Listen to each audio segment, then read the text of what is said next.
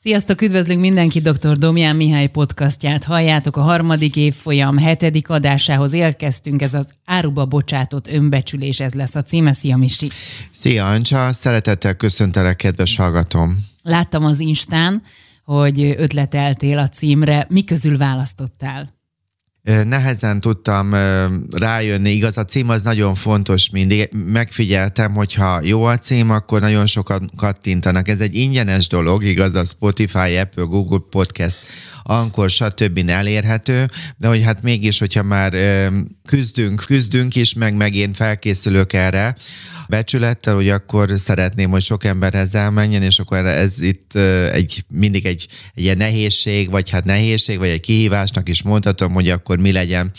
És akkor hát ha prostituálódás felismerése lett volna egy ilyen ötletem, akkor a képmutatás csapda helyzetem, vagy pedig ez az áruba bocsátott önbecsülés, és ez a hármat tudtam így részben magamból kiszülni, részben pedig most köszönöm újból Évának, aki támogat engem ismeretlenül, vele szoktam megosztani a gondolataimat, és ő nagyon sok támogatást ad nekem, és hogy végeredményben döntő részben a hallgatók az Instastory-kon keresztül lehetett igaz szavazni, hogy az áruba bocsátott önbecsülést. Egyébként ez egy ilyen, azt gondolom, egy kultúrált cím, nem annyira figyelemfelhívó, viszont nem is ennek a, ennek a podcast csatornának nem is az extrasága lényege, hanem egy minőségi tartalom átadása, úgyhogy igenis, hogy tartalmaz ez a cím a lényeget, hogy milyen sokan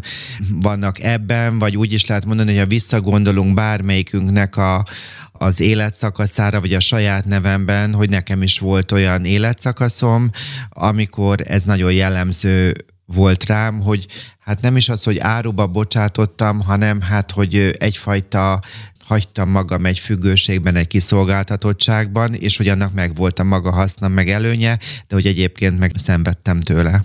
Hogyan lehet definiálni a képmutatást? Köznapi értelemben úgy szoktuk ezt a helyzetet leírni, hogy bort iszik és vizet prédikál, de ezt nem csak a papságra, hanem úgy mindenkire szoktuk mondani, hogy amikor az ember érzékeli, hogy a, a verbalitás, tehát a szavak által megfogalmazott üzenet, meg az, amit esetleg ő mutat nonverbálisan, figyelhetünk a testtartására, az arcára, a mimikájára, a gesztusaira, hogy valahogyan azt érzi az ember, hogy amit mutat, meg amit mond, az két különböző dolog, tehát, hogy igazándiból fel tudjuk ismerni ezeket a helyzeteket, na de hogy válaszoljak a kérdésedre, tehát, hogy vannak olyan személyek, akik a, egyfajta olyan viselkedési stílussal rendelkeznek, ahol azt lehet látni, hogy a valódi érzelmeiket, gondolataikat, szándékokat elrejtik, ezzel egyébként van nekik egy céljuk, egy hasznuk. Szoktam ezt a szituációt, ezt a hozzáállást úgyis ilyen nagyon egyszerű kifejezéssel illetni, hogy vetít. De most azt gondolom egyébként, hogy meg kell tanulni az embernek vetíteni is, tehát hogy, hogy nem mindig a gyöngyeinket nem dobjuk a disznók elé, hogy azok megfordulva minket felfaljanak, tehát hogy mindenkinek nem kell mindent odaadnunk, és az őszintesség egy nagy kincs, tehát hogy meg kell tanulnunk néha, én azt is szoktam, tehát inkább úgy fejezem ki magam, hogy igen, hogy vetíteni, vagy inkább az erőszakmentes kommunikációnak a tudását felhasználva, hogy az együttműködést keresem, nem pedig az igazságomat. Tehát, hogy azért vannak ilyen hogy is fejezzem ki magam, átmenetek vagy nézőpontok, amikor az együttműködés céljából kompromisszumot kötök, átlépek dolgokon, de ha visszatérek ez a szóhoz, hogy vetít, amit, ami, ami, amitől nagyon sokan verejtékezni fognak, és kiveri az, a biztosítékukat, mert ők, ők csak az őszintességbe hisznek, hogy ez is egy véglet. Tehát, hogy meg kell tanulni úgy kommunikálni az emberekkel, mint egy jó plébános. Ezt szoktam ezt a példát így mondani, hogy egy jó plébános mindenkinek azt mondja, amit a másik hallani akar. Most ezzel nem értek természetesen így egy, egyet, de hogy a hozzáállásunkban újból csak itt az elején hangsúlyoznám, hogy egyáltalán nem mindegy, hogy az együttműködést, a kölcsönösséget, először a kapcsolatnak a kialakítását teszem az első helyre, és hogy utána tudom-e vállalni az őszintességet. Az őszintesség egyébként egy fájdalmas út, tehát hogy azért nem egy könnyű történet, nagy bátorság kell hozzá, ez egy nagy kihívás, de hogy előbb-utóbb el kell, hogy mondjuk azt, ami egy kapcsolaton belül van, de hogy első az, hogy, hogy odafigyelünk arra, hogy a másik mit bír, mikor bír, én is, hogy mikor vagyok arra abban az állapotban, amikor már kedvesen tudok azt a pár mondatot kifejezni, Úgyhogy, drága hallgatóim, ez a képmutatás, ez egy olyan sztori, amit most itt ki szeretnénk bontani, ami azért rendkívül áthatja ezt a társadalmunkat, és azt gondolom, hogy, vagyis hát bízom benne, hogy tudunk ebből tanulni. Én egyébként a felkészülés alatt nagyon élveztem, úgyhogy bízom benne, hogy ez a lelkesedés át fog jönni. Hogyan lehet a nonverbális jegyekre jobban ráhangolódni? Igen, mert hogy előbb felhoztam azt, hogy, hogy valaki mit mond, az egy dolog, és hogy mit mutat, az pedig egy másik. Tehát vannak ezek a nonverbális ö, jegyek. Eszembe jut egy, vagyis hát ezt ma hajnalban, mert nem tudtam aludni, éppen csinálják a teraszt, már a, újra felfagyott már másodszorra, hét év alatt, és akkor most újra, na, de nagyon rendesek meg minden, de hogy... De nem em... hajnalba csinálják, csak ezen gondolkozol.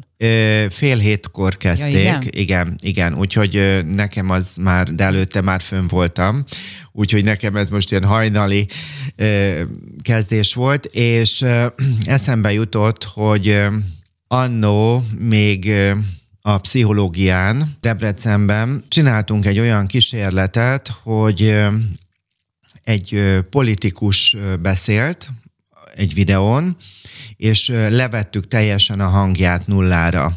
Tehát, hogy mit tudom én, volt egy öt perces, hát nem interjú volt, valahova kiállt, nem is tudom, teljesen mindegy, hogy kicsoda, de egy vezető politikusról volt szó, és akkor levettük a hangerőt nullára, és megnéztük, hogy abban az öt perces szónoklatában milyen nonverbális jegyeket mutatott, tehát, hogy mikor volt, amikor a nyakkendőjéhez nyúlt, akkor látszott, hogy mondjuk remeg a keze. Tehát, hogy fölírtuk ezeket a dolgokat, amelyeket így ebben az öt percben többször átnéztük közösen, és akkor, hogy, hogy, hogy ki tudtuk emelni, hogy mondjuk a második perc, 20 nyolcadik másodpercében ott valami történik a vele, mert hogy ez, ez közvet, vagy amit mond, hogy abban ott vagy pozitívum, vagy negatívum, vagy valami hangsúly, valami ott van és akkor, hogy így hang nélkül végigvettünk öt percet, de többször ezt így átvettük.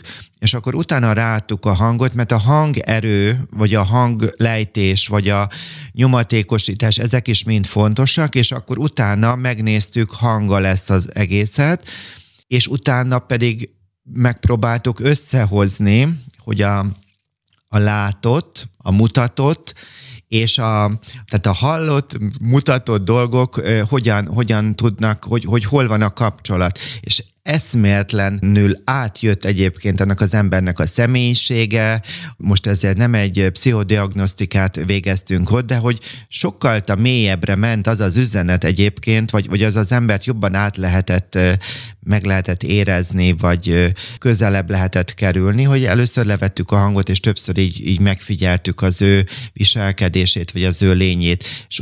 Úgyhogy ez egy nagyon izgalmas óra volt, és néha, amikor így a környezetemben van egy személy, akiről ilyen nagyon negatív dolgokat mondanak, én nem nézek ö, normál tévét, és akkor nem tudom, hogy kik, nem tudom, a miniszterek közül persze párat is meg, de egy csomót meg nem, meg, meg tehát vannak, akiket tehát nem is érdekel, és akkor azt ugyanezt el szoktam, meg szoktam csinálni, vagy akár ilyen Magyarországon igaz egy millió motivációs előadó van, meg egy millió nem tudom bármilyen megmondó ember, és akkor hogy ebből nem órák hosszat, hanem hogy, hogy, hogy leveszem a hangot, vagy utána hanggal is megnézem, és hogy, hogy sok információt tudok meg. Én alapvetően teljesen elfogadó ember vagyok. Tehát engem nagyon nyugodtan tudok aludni, hogyha még egy-egy millió olyan motivációs elő, vagy, vagy bárki megszületik, vagy, vagy kitalálja most a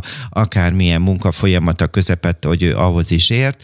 Tehát ez engem egyáltalán nem zavar. Én nekem megvan a magam klienseim, meg a, a céljaim, meg minden, tehát engem ez, én ezt tudom hagyni, de hogyha van kvázi a környezetemben ilyen megrendelés, hogy mi a véleményem valakiről, akkor nem mindig arra figyelek, hogy ő mit mond, hanem hogy hogyan mondja, és hogy mik, mik ezek az üzenetek. Úgyhogy, drága hallgatom, neked is szeretném azt mondani, hogy néha figyeld meg a másiknak a, nem csak a, a hang nélküliségét, tehát magát a személyét, hanem azt is nézd meg, hogy hozzá a másiknak az élete gyümölcsöt.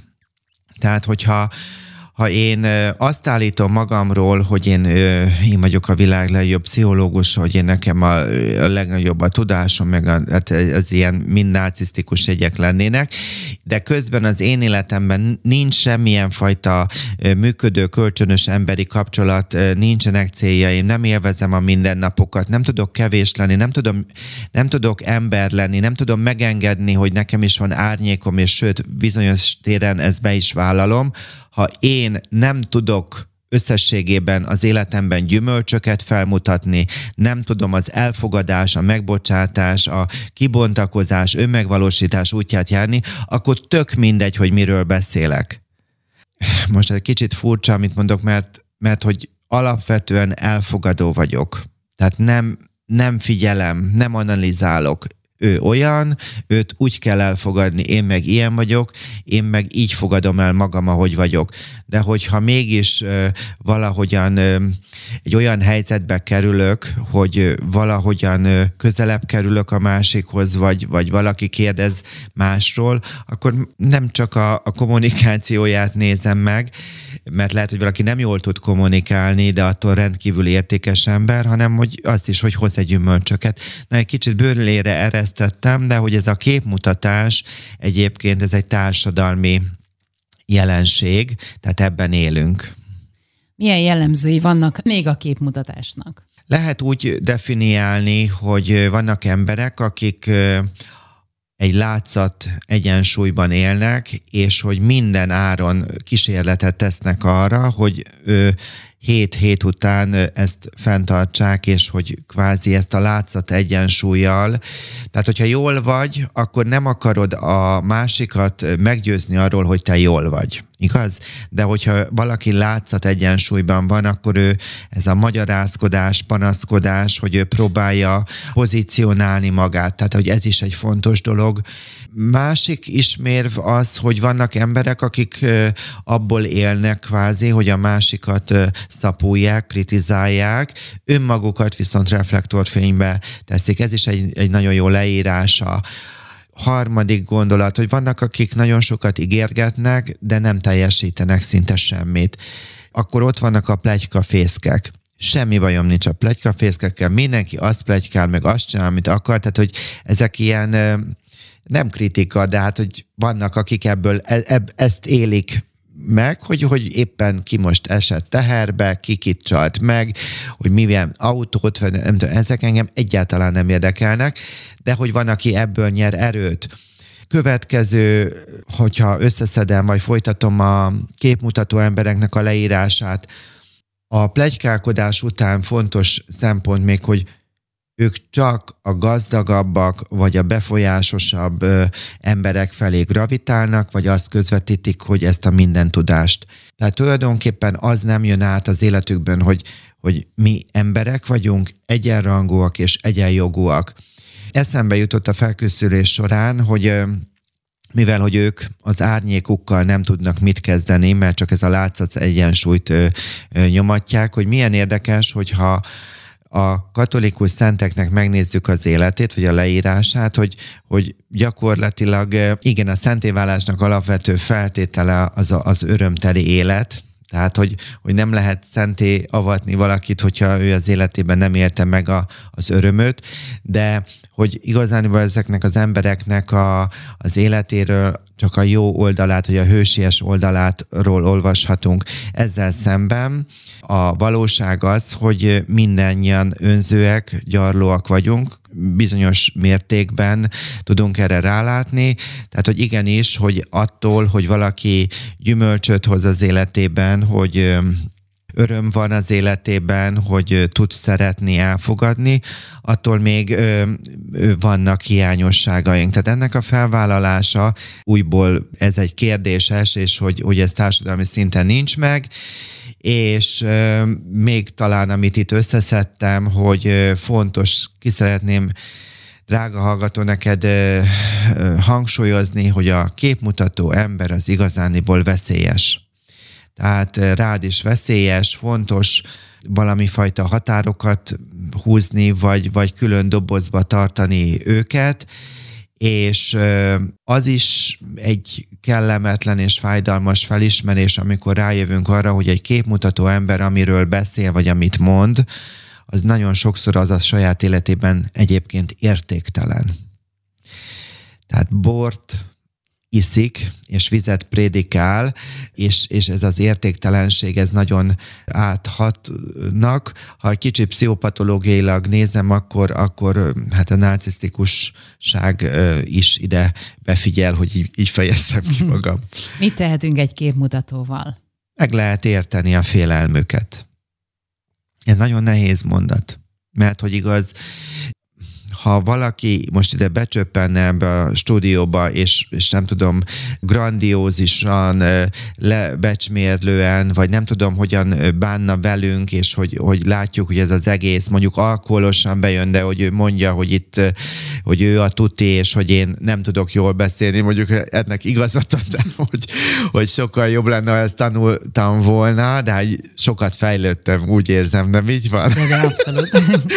Na, tehát, hogy hogy persze, hogy ha átgondolnám, hogy mitől félhet, próbálnám megérteni a, a, a félelmét, hogy kinek akar megfelelni, kinek akar vetíteni, vagy miért akar kompenzálni, mit vagy kit akar esetleg fedezni, tehát elrejteni, kihez lojális túlságosan, érzelmileg kiről vagy miről nem vált még le, milyen hasznot remél, milyen fajta hasznot remél abból, hogy ő pozícionálja magát. Ebben is van egy egészséges mérték. Tehát akikkel foglalkozom, meg, meg itt a podcastban veletek, kedves hölgyek, urak, hogy mindenféleképpen valamilyen fajta én marketingre szükség van egy munkahelyen és egy családban is, tehát hogyha mondjuk én elkészítettem egy tortát, akkor és szeretettel csináltam, attól az nem jelenti azt, hogy, hogy én nem kapom meg a köszönetet, vagy bármit, hogy akkor én arra ne reagáljak.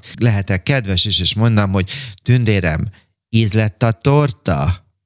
Igen, igen, köszönöm. Na hát akkor így már egyből valami adok-kapok egyensúly. Tehát ez ilyen értelemben az én marketing magunknak a, az értékén való kezelése ez fontos, de hogy ez nem grandiózitás, vagy nem az, hogy én pozícionálni akarom, hogy én, tehát ez a haszonszerzés, és akkor ez az, amit előbb ezeket elmondtam, ez az értéktelenség, érzelmileg követhetetlen, kapcsolódni nem lehet hozzá, tehát ezeket mind érdemes tudatosítani magunkban, tehát összességében még egyszer, hogy meg szeretném-e érteni a félelmét, mi, mi, mi, mi mozgatja, ez segíthet, és hogy a másik dolog, amivel nem felmenteni akarom a képmutatókat, és egyébként egyáltalán nem ítélem el őket, mert ők ott tartanak. Nekem is volt az életemben olyan szakasz, amikor ez nagyon jellemző volt rám, és én ettől is szenvedtem, mert mindentől szenvedtem, mert én voltam a nagy kibaszott áldozat, de hogy ebből szépen az őszinteség fájdalmas útját vállalva, önértékelésért téve, önismeretben fejlődve, alkotóvá válni, bevállalni magam, tehát ezeken azért át lehet jutni. Tehát, hogy megértéshez még annyit, hogy gyakorlatilag egy képmutató ember, hogy igaz, amit mond, meg amit, ami a valósága, abban vannak, van diszonancia. Tehát van, van egyfajta belső tudat tartalmakban egy, egy ütközések, és, és ez egy belső feszültséget okoz számára. Tehát képmutatónak lenni, Mondok egy példát, vannak, van olyan, aki azért kedves mindenkivel, mert soha nem tudhatja, hogy kiből milyen hasznot tudna a későbbiekben, akár tíz év múlva nyerni. Egy ilyen emberhez nem lehet érzelmileg kötődni nem a kedvesség ellen szeretnék beszélni, de hogy nem tudok mindig totálisan kedves lenni, néha úgy vagyok őszinte, hogy azt mondom, hogy, hogy, hogy fáradt vagyok, most csak békén hagyásra vágyom, hagyjatok békén. Ekkor így vagyok őszinte. Tehát azok az emberek, akik a képmutatást nem tudják maguk életükben, hát felismerni, bevállalni, elindulni ezen a nagyon fájdalmas, nagyon munkás belső úton, ő nekik ott fog maradni a drog, az alkohol, a szexpartik, a kurvák, akikkel szintén semmilyen fajta problémám nincs, de hát azt kell látni, hogy nem véletlenül, hogy nem csak Magyarországon, hanem mindenhol a politikusok folyamatosan hol az egyik, hol a másik, ez meg az, meg amaz történik velük, vagy derülnek ki, és hogy a teljes ellentmondásban van, hogy amiről ő korábban nyilatkozott, vagy amit ő létrehozott, meg ahogyan ő élt. Tehát a emögött, igaz, ez a, vannak milyen belső félelmei vannak, és hogy milyen, milyen belső feszültségeket jelent neki ez a, ez a helyzet. Nem felmentem őket, hanem én, én tudok, vagy én akarok, akarom őket is megérteni, elfogadni. Tehát ő ott tart, én meg itt tartok, én nem vagyok több. Ha én azt érezném, hogy én több vagyok, mint egy szexpartira járó, nem tudom, drogos, akkor én nekem, én egy, én egy nulla ember vagyok. Ilyen nincs. Tehát ő ott tart. Persze nagyon nehéz egy képmutatóval kapcsolat, tehát szinte nem lehet kapcsolatot kialakítani. Én ezt értem, de akkor is emberként a tiszteletnek a magvai bennem kell, hogy legyen. Nem vagyok különb. Ő olyan, őt úgy fogadom el, és én meg ilyen vagyok, és én nekem a saját házam táján kell kapirgálni, mert ki fog derülni itt majd, ahogyan fölépítettem ezt a mai alkalmat, vagy olyan tartalmilag szeretném végigvezetni a kedves hallgatókat. Tehát, hogy, hogy ez, ez nem a kirekesztés, hanem hanem hát megérteni a folyamatot, és hát a magam házatájékán kell kapirgálni. Vehetnénk most pár példát. Mi a helyzet a papa-mama hoteles fiatalokkal? Ez egy nagyon gyakori példa. Tegnap este még úgy volt vele, hogy ez a mama meg a papa hotel, hogy ez erről, de aztán ma reggel rájöttem, hogy úristen, hát a 30-as, 40-es, 50-es éveiben hány ember van, aki még mindig anyatejet szop már bocsánat, hogy így fejezzem ki, tehát, hogy még mindig az anyja szoknyája szélén nő, vagy az apjának a, nem tudom, kezét fogja, és még mindig nem tud felelősséget vállalni. Tehát, hogy azért én azt mondom, hogy a fél ország érzelmileg nem vált le, és hogy azt is merem mondani, hogy képmutatásnak valamilyen fokánál. Természetesen, hogy én nem vagyok ellene a több generációnak az együttélésének, és én látok erre jó példát, nagyon keveset, tehát ez is tud érzelmi intelligenciával, határok mentén, nyílt kommunikációval ezt is fel lehet építeni, de azt is látom, hogy, hogy valahol igaz a felnőtté válás, 20 éve, 21 éve végeztem pszichológián, tehát akkor még úgy tanultuk, hogy ilyen a 21-2 éves korig nél tart, ott jön létre, és akkor eltelt 21 év, és most pedig 30 év.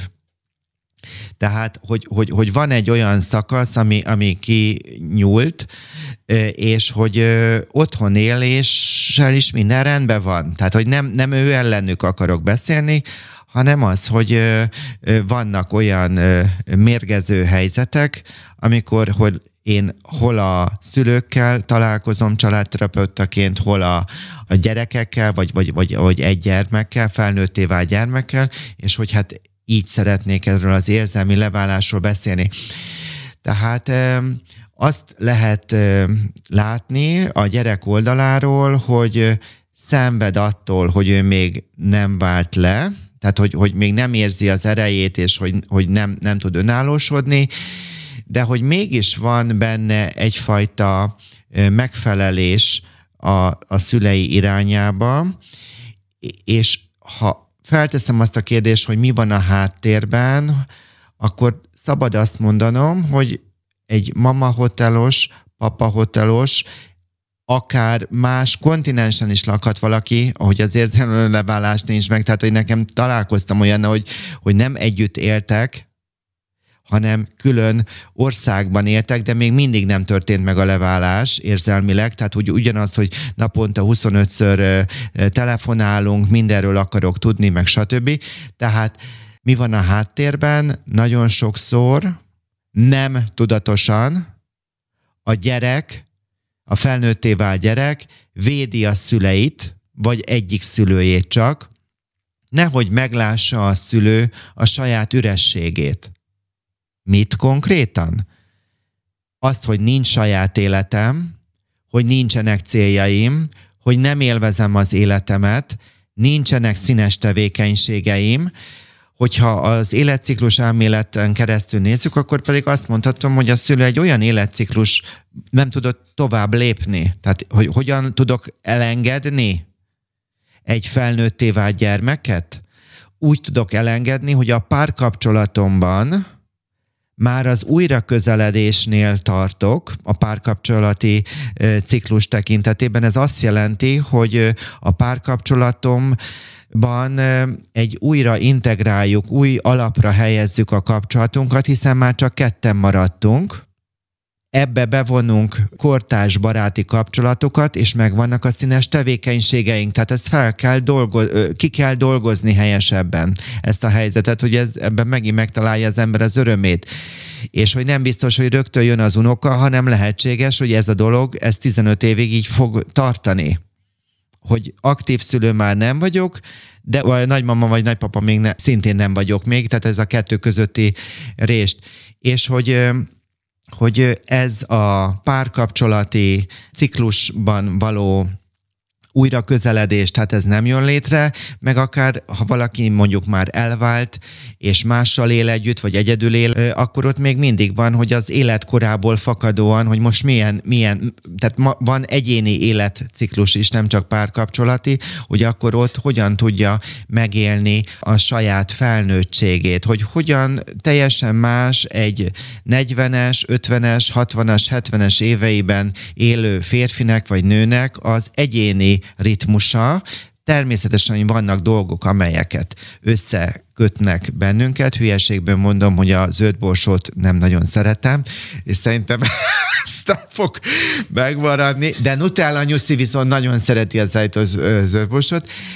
Na, nem viszem el az időt, de most már csak este kap. Igen? Igen, igen.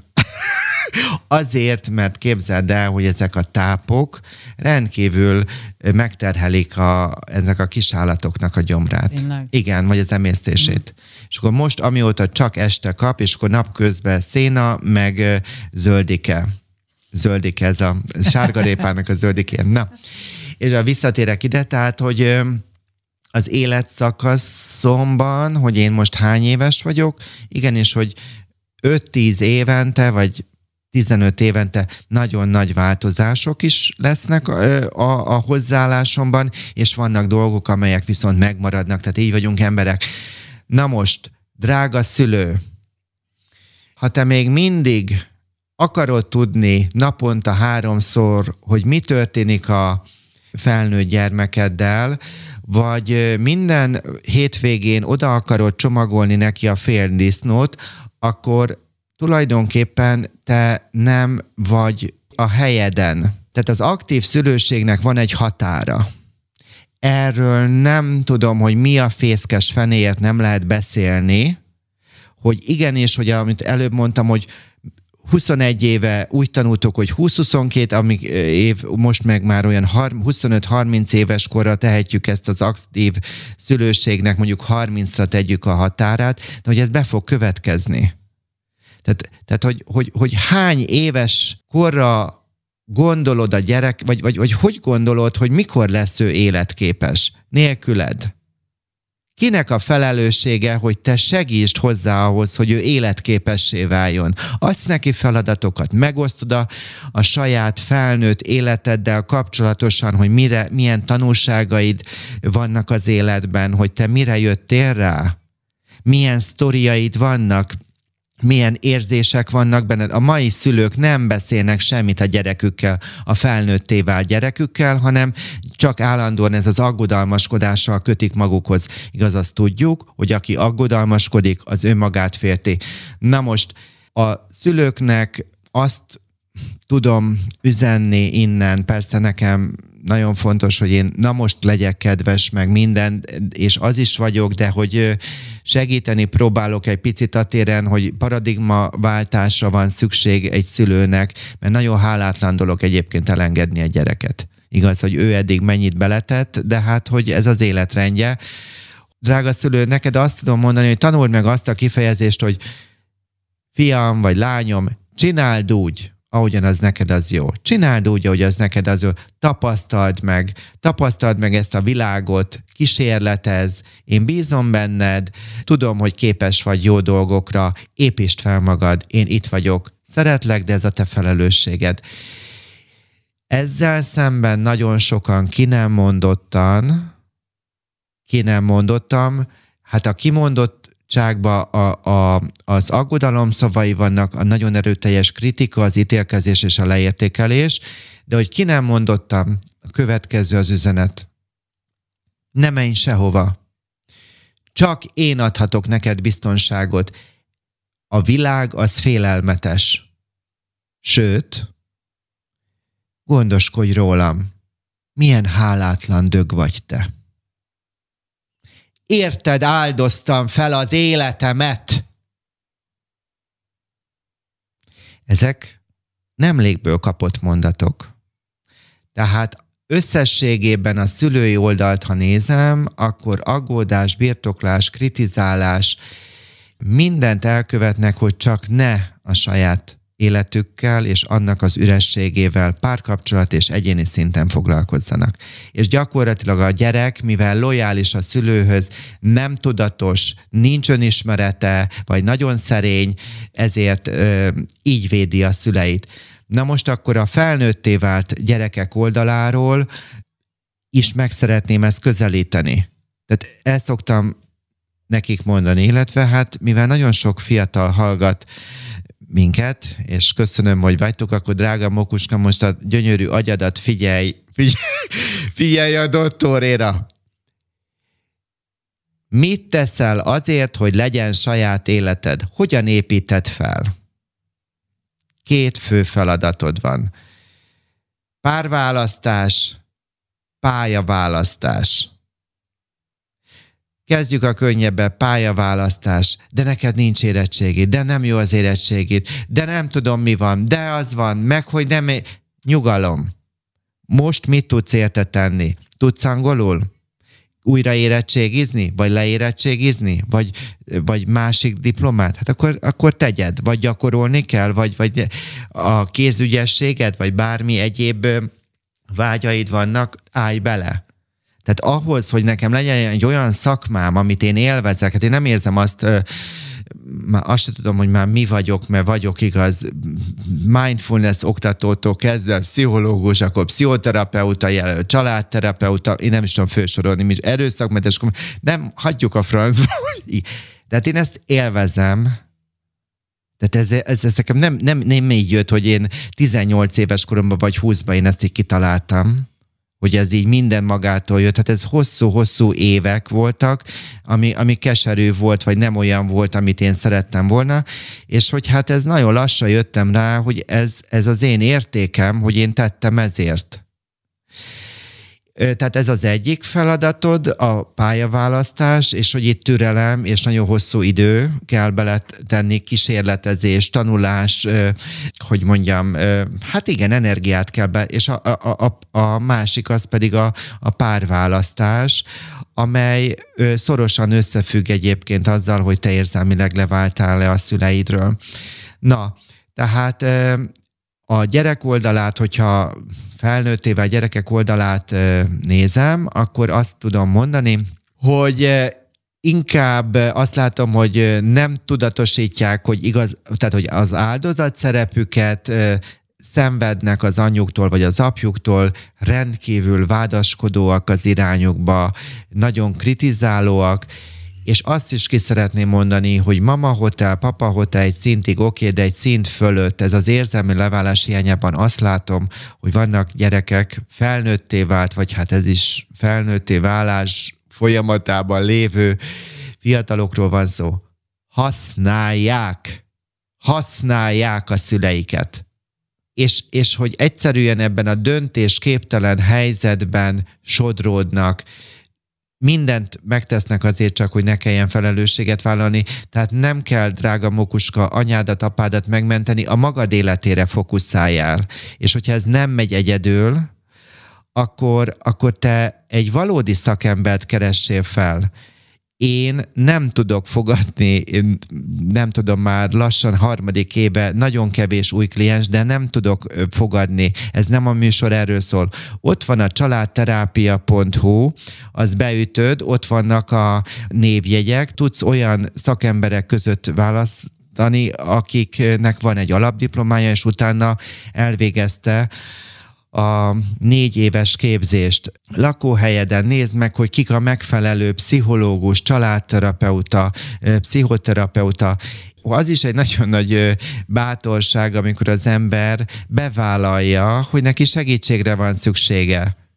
És ez a lényeg, hogy lásd be, amennyiben már ott tartasz, hogy változásra van szükséged. Ennélkül nem fog tudni a szakember segíteni. Ha pedig te még nem akarsz, hogy mondjam, ezen a szinten választani, hanem más alternatív irányokat, mert tehát rengetegen elmennek, egyébként egyáltalán nem olcsóbb egy, hát hogy mondjam, öt hétvége alatt végzett hájokkovácshoz elmenni, mindenki a ahogyan választ, az is őróla szól, menjen, érezze jó benne magát, rengeteg kárt tudnak okozni, vannak kivételek természetesen, de hogy a lényeg, hogy belátom, hogy változni akarok, ki akarok jönni az önzésből, a használatból, ebből a képmutatásból. Úgyhogy ezek tudnak nagyon sokat segíteni, és azt is meg kell húznod, drága Mokuska, hogy neked nem a szüleid felé kell adnod, hanem neked először meg kell tanulnod magadnak adni, majd magadnak és a párodnak, majd magadnak, a párodnak és a következő nemzedéknek, a szüleid felé tiszteletet adsz, de már előre tekintesz. És akkor, hogyha az anyád, vagy apád, vagy hogy te elkezdesz változni, és elkezdesz tanulni, dolgozni, ismerkedni, élni, do- sportolni, stb., és hogy ez nagyon sok feszültséget okoz a szüleidnek, hogy nem ővelük foglalkozol, akkor nyíltán lehet tenni azt, hogy ez nem hálátlanság, hanem kösz, megköszönöd, amit te kaptál, és te mész előre a saját utadon, és meg kell tanulnod nemet mondani. Úgyhogy hát ezek a, ez a dinamika, ez, amit itt elmondtam, az, hogy fél ország ebben szenved, ez a minimum. Egyébként ezt az érzelmi leválást, ha ez nincs meg, ez nincs tudatosítva, ez nincs lépésenként kidolgozva, akkor gyakorlatilag mind a párkapcsolatban, mind a gyereknevelésben rengeteg feszültség lesz. Illetve, hogy onnan lesz a, a jel, hogy ezzel foglalkozni kell. Lenne másik példa? Igen, a többit már nem fogom ilyen hosszan kimondani. Volt egy nagyon klassz adásunk, amitről igaz szoktam kapni e-maileket. Mindig nagyon megtisztelő, hogy vállalják a hölgyek, urak a nevüket, és úgy megköszönik, vagy leírják, hogy nekik milyen örömöket szerzett ez a podcast, hogy miben segített. És hogy a második évad első adása a szerelem utolsó fillérig, nagyító alatt a pénzzel való viszonyunk, nagyon sokan jeleztetek vissza, tehát hogy azt hiszem, hogy ez is egy fontos dolog, hogy hát ezt most itt nem akarom igaz azt elismételni, amit ott mondtam, vagy, vagy, vagy amiről ott beszéltünk, csak zárójelbe megjegyeznék egy a képmutatással kapcsolatosan egy olyan dolgot, hogy Hát van egy olyan táskatípus Magyarországon, hogyha meglátom azt egy hölgyön, akkor felmerül bennem az ő boldogtalansága. Én magam is vásároltam már ajándékba a Michael Kors táskát, eredetit, Amerikában nagyon olcsó, csak mi nálunk van ez túl hype tehát azt szeretném mondani, nem vagyok, mondjuk egyszer mondani, Michael Kors nagyon szuper. Nem a, nem a, a márkáról van szó, hanem ezekről a státusz szimbólumokról. Tehát azt látom, hogy vannak, akik belemenekülnek olyan autókba, műtétekbe, bármilyen fajta külső dolgokba, amelyeken keresztül kimondva vagy kimondatlanul hasznot remélnek. Tehát, hogy milyen hasznot remélsz az új mellettől hallgatók nem tudják, hogy mielőtt felvesszük a podcast adást, itt voltam a rádióban, és a Smile rádióban, és hogy beszélgettünk, volt egy nagyon klassz interjú, és és hogy ott említettem már, hogy pont tegnap vettek le rólam egy anyanyjegyet, és akkor, hát ez már századik dolog volt, már hogy olyan értem, hogy fél évente, évente sajnos egy elváltozik, tehát ez nem esztétika, hanem hogy bőrgyógyász küld, és egy fantasztikus orvoshoz járok Szegedem, egy idősebb úrhoz, és hát most vettem észre, a rendelőbe, hogy hát ott vannak az implantátumok, tehát hogy, és akkor elkezdtünk beszélgetni, miközben ő nyesegetett.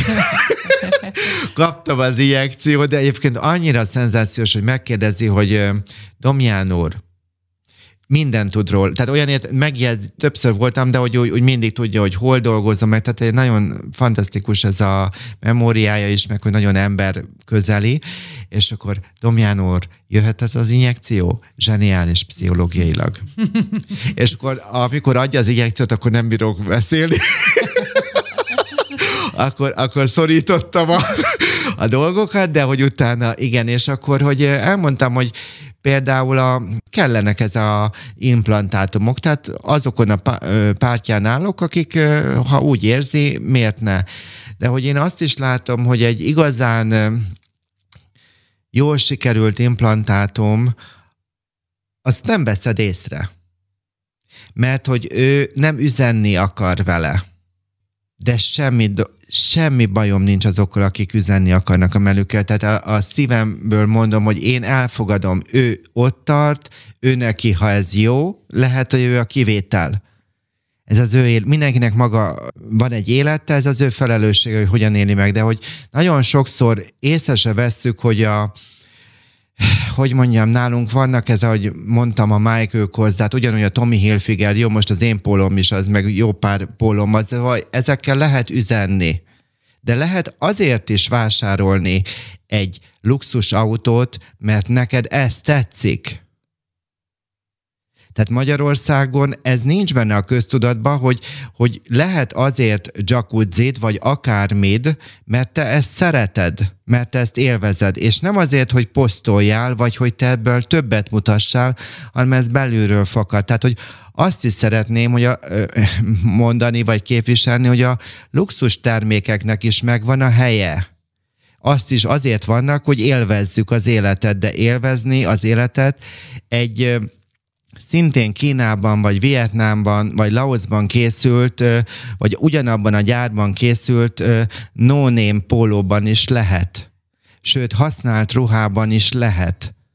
Tehát én nem érzem, még egyszer bocsánat, hogy magamból, de hát most én beszélek, hogy magamon keresztül, én nem érzem magam többnek. Én nekem a, az, a szó, hogy irítség, ezzel nem rendelkezem, és nem vetítek, hanem, hanem hanem én örülök a másiknak a sikerének, mindenki járjon BMW-vel, mindenki járjon Michael Korsba, Tommy Hilfiger, még ennél vannak sokkal jobb márkák, természetesen, mert ez, ez csak az alap. Tehát ez, ez én kívánom, mert én nem ebben látom a, az embernek a kibontakozását, hanem az emberi kapcsolatok tehát hogy, hogy az megvan-e, a bensőségesség, kölcsönösség, meg hát olyan önmagunknak az elfogadása, de ő rájuk se vagyok irigy, aki ebben előrébb tart, hanem örülök és inspirálva érzem, vagy, vagy inspirálónak hatnak rám.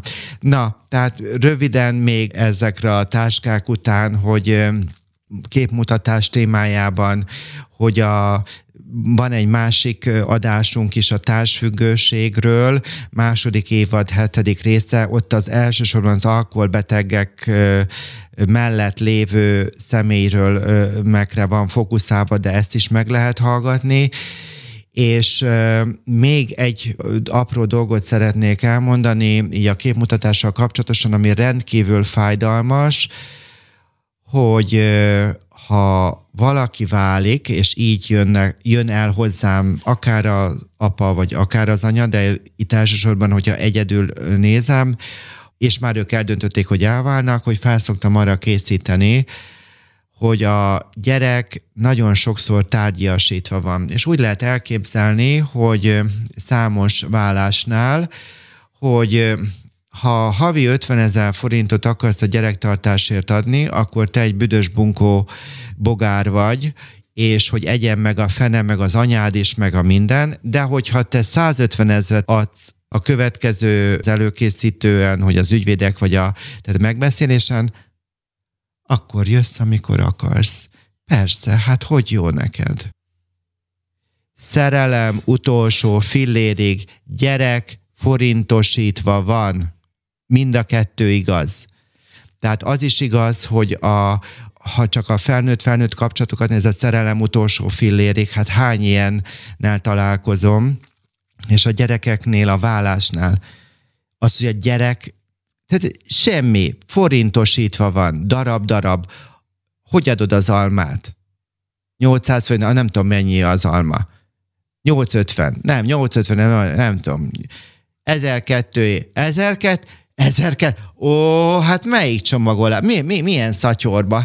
Ó, hát igen, ilyen bio, bio, biók vagyunk, igen, meg vegán, meg nem tudom micsoda, akkor tegyük már egy olyan, uh, igen, meg még teszek rá egy szalagot. Persze, ezer.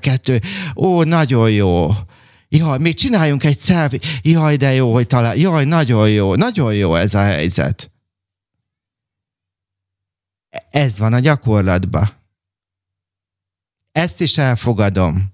Tehát ezt is elfogadom, hogy ő most itt tart, mert meg akarom érteni a félelmét, meg akarom érteni ezeket a belső diszonáns dolgait, és ő is valahogyan nem vált le, jön egy családból, de attól ő a felelős a viselkedéséért.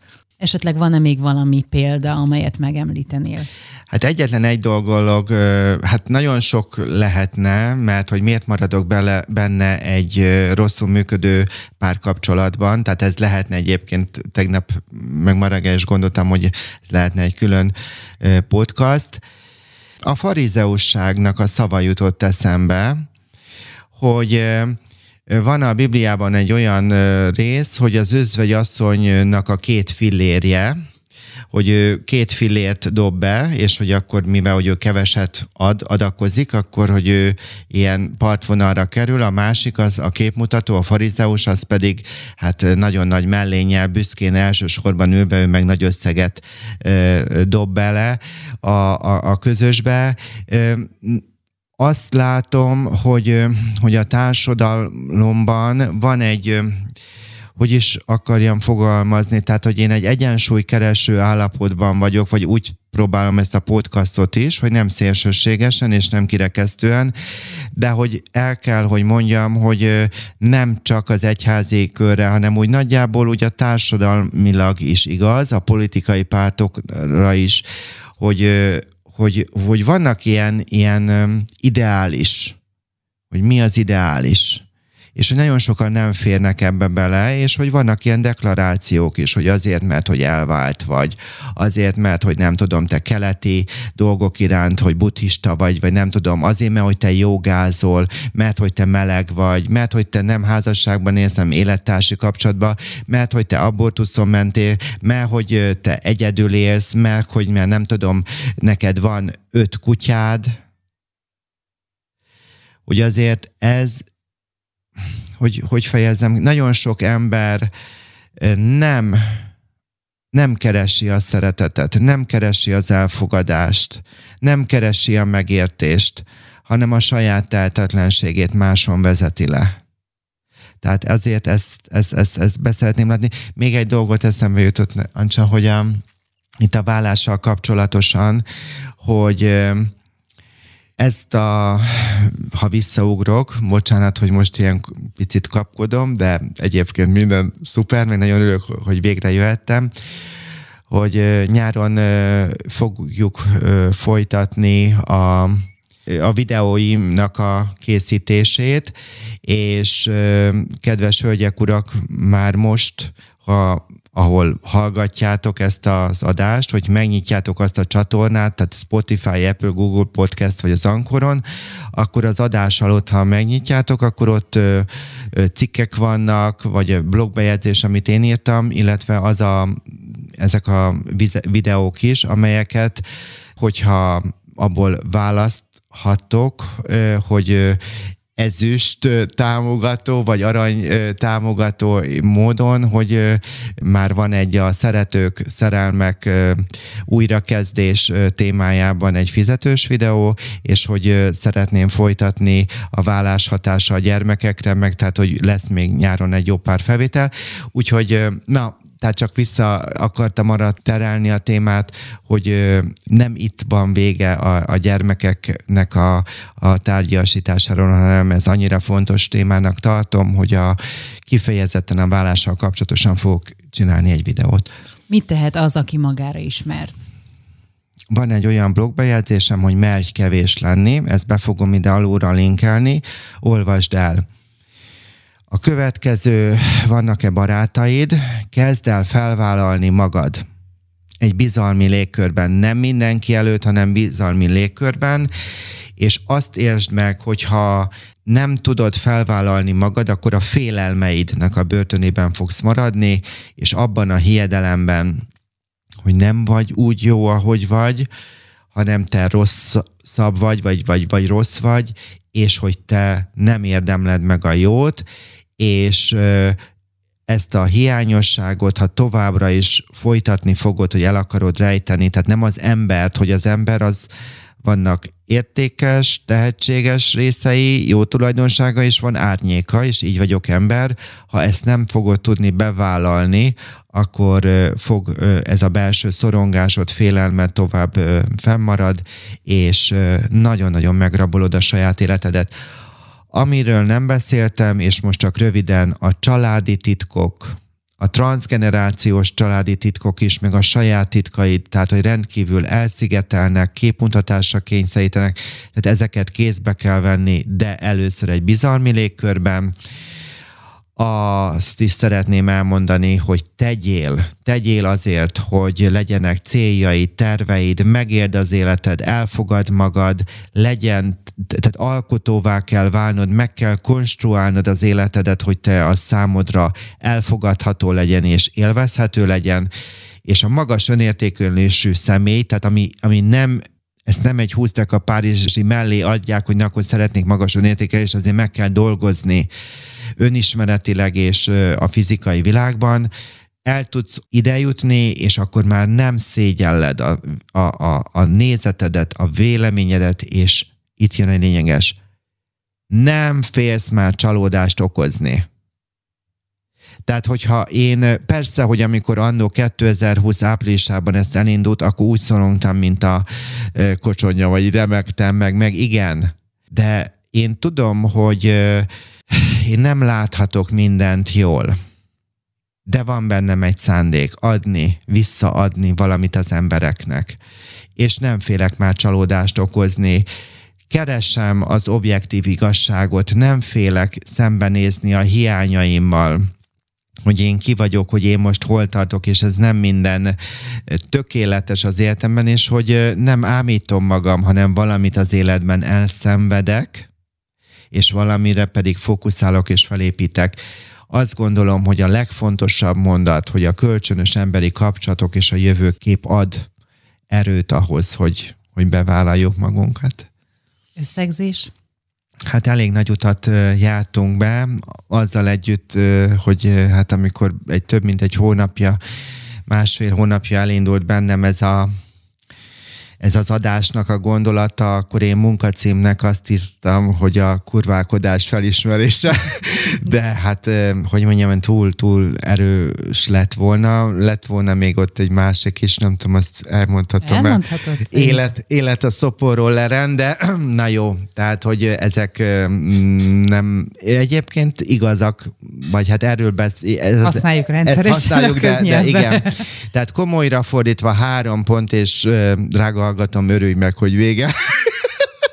De én nagyon szeretlek így látatlanba is, úgyhogy meg szeretettel készültem. Tehát az első, az a szeretet, amely véget ér, sohasem volt igaz. Szent Ágoston. Az a szeretet, amely véget ér, sohasem volt igaz. Igenis, hogy a szeretetnek van egy akarati választási, van egy de döntési, ez az egyes része, a második a, a belátás, és a harmadik az érzelem. Tehát nem mindig. A szeretetnek ára van, áldozatot hozok, és hogy igenis, hogy nagyon jó érzés megtanulni, szeretni, de ebben a helyzetben, aki a képmutatásban van, azt kell elfogadni, hogy ő még nem tud szeretni, illetve hogy erre rálátni, hogy mit is, az, elkezdeni ezt keresni ez a farizeusság, ez, ez, ez a félvilág erről szól, tehát, hogy ők, ők nem ismerik még a szeretetet. Következő, a cél nem szentesíti az eszközt. Nem tehetek rosszat a jónak tételezett cél érdekében. Tehát akkor, amikor valaki megnyomorítja a másikat, mert hogy ő elkezd papolni, hogy te abortusz, hogy te egyedülálló, hogy te buddhista gondolat, hogy te jogazol, hogy te meleg vagy, hogy te elváltál, hogy te neked nem tudom, munkanélküli vagy. Hát ilyeneket nem engedhetünk meg, hogy nem, nincs szükség tanácsadásra. Bizalom kell, bizalom, elfogadás, és, és kérdezni szabad, és azt is mondani, hogy itt vagyok, jelen vagyok, hogyha szükséged van, akkor tanulj meg kérdezni, tehát hogy, hogy, hogy itt kérdezhetsz. És a legutolsó gondolat, amiben az egész, hát azt mondhatnám, az egész csatorna benne van, nem csak ez az adás. Csak, csak és kizárólag a lelki sebeinken keresztül tudunk egymáshoz kapcsolódni. Amikor felvállalom az én gyengességemet, az én veszteségemet, az én emberségemet, az, hogy én is vagyok kiszolgáltatott. Persze, én most itt ülök, mint Marci hevesen, tegnap a műtét után megnyomódott a sebem, és ö, fájt. Ma reggel úgy ébredtem, hogy nem fáj, nem vettem be ö, gyógyszert. Persze most itt nagyon Marci hevesen egy szép, ö, intelligens számomra szeretni való névnapos hölgyel szemben ülni, Isten éltessen, Ancsa.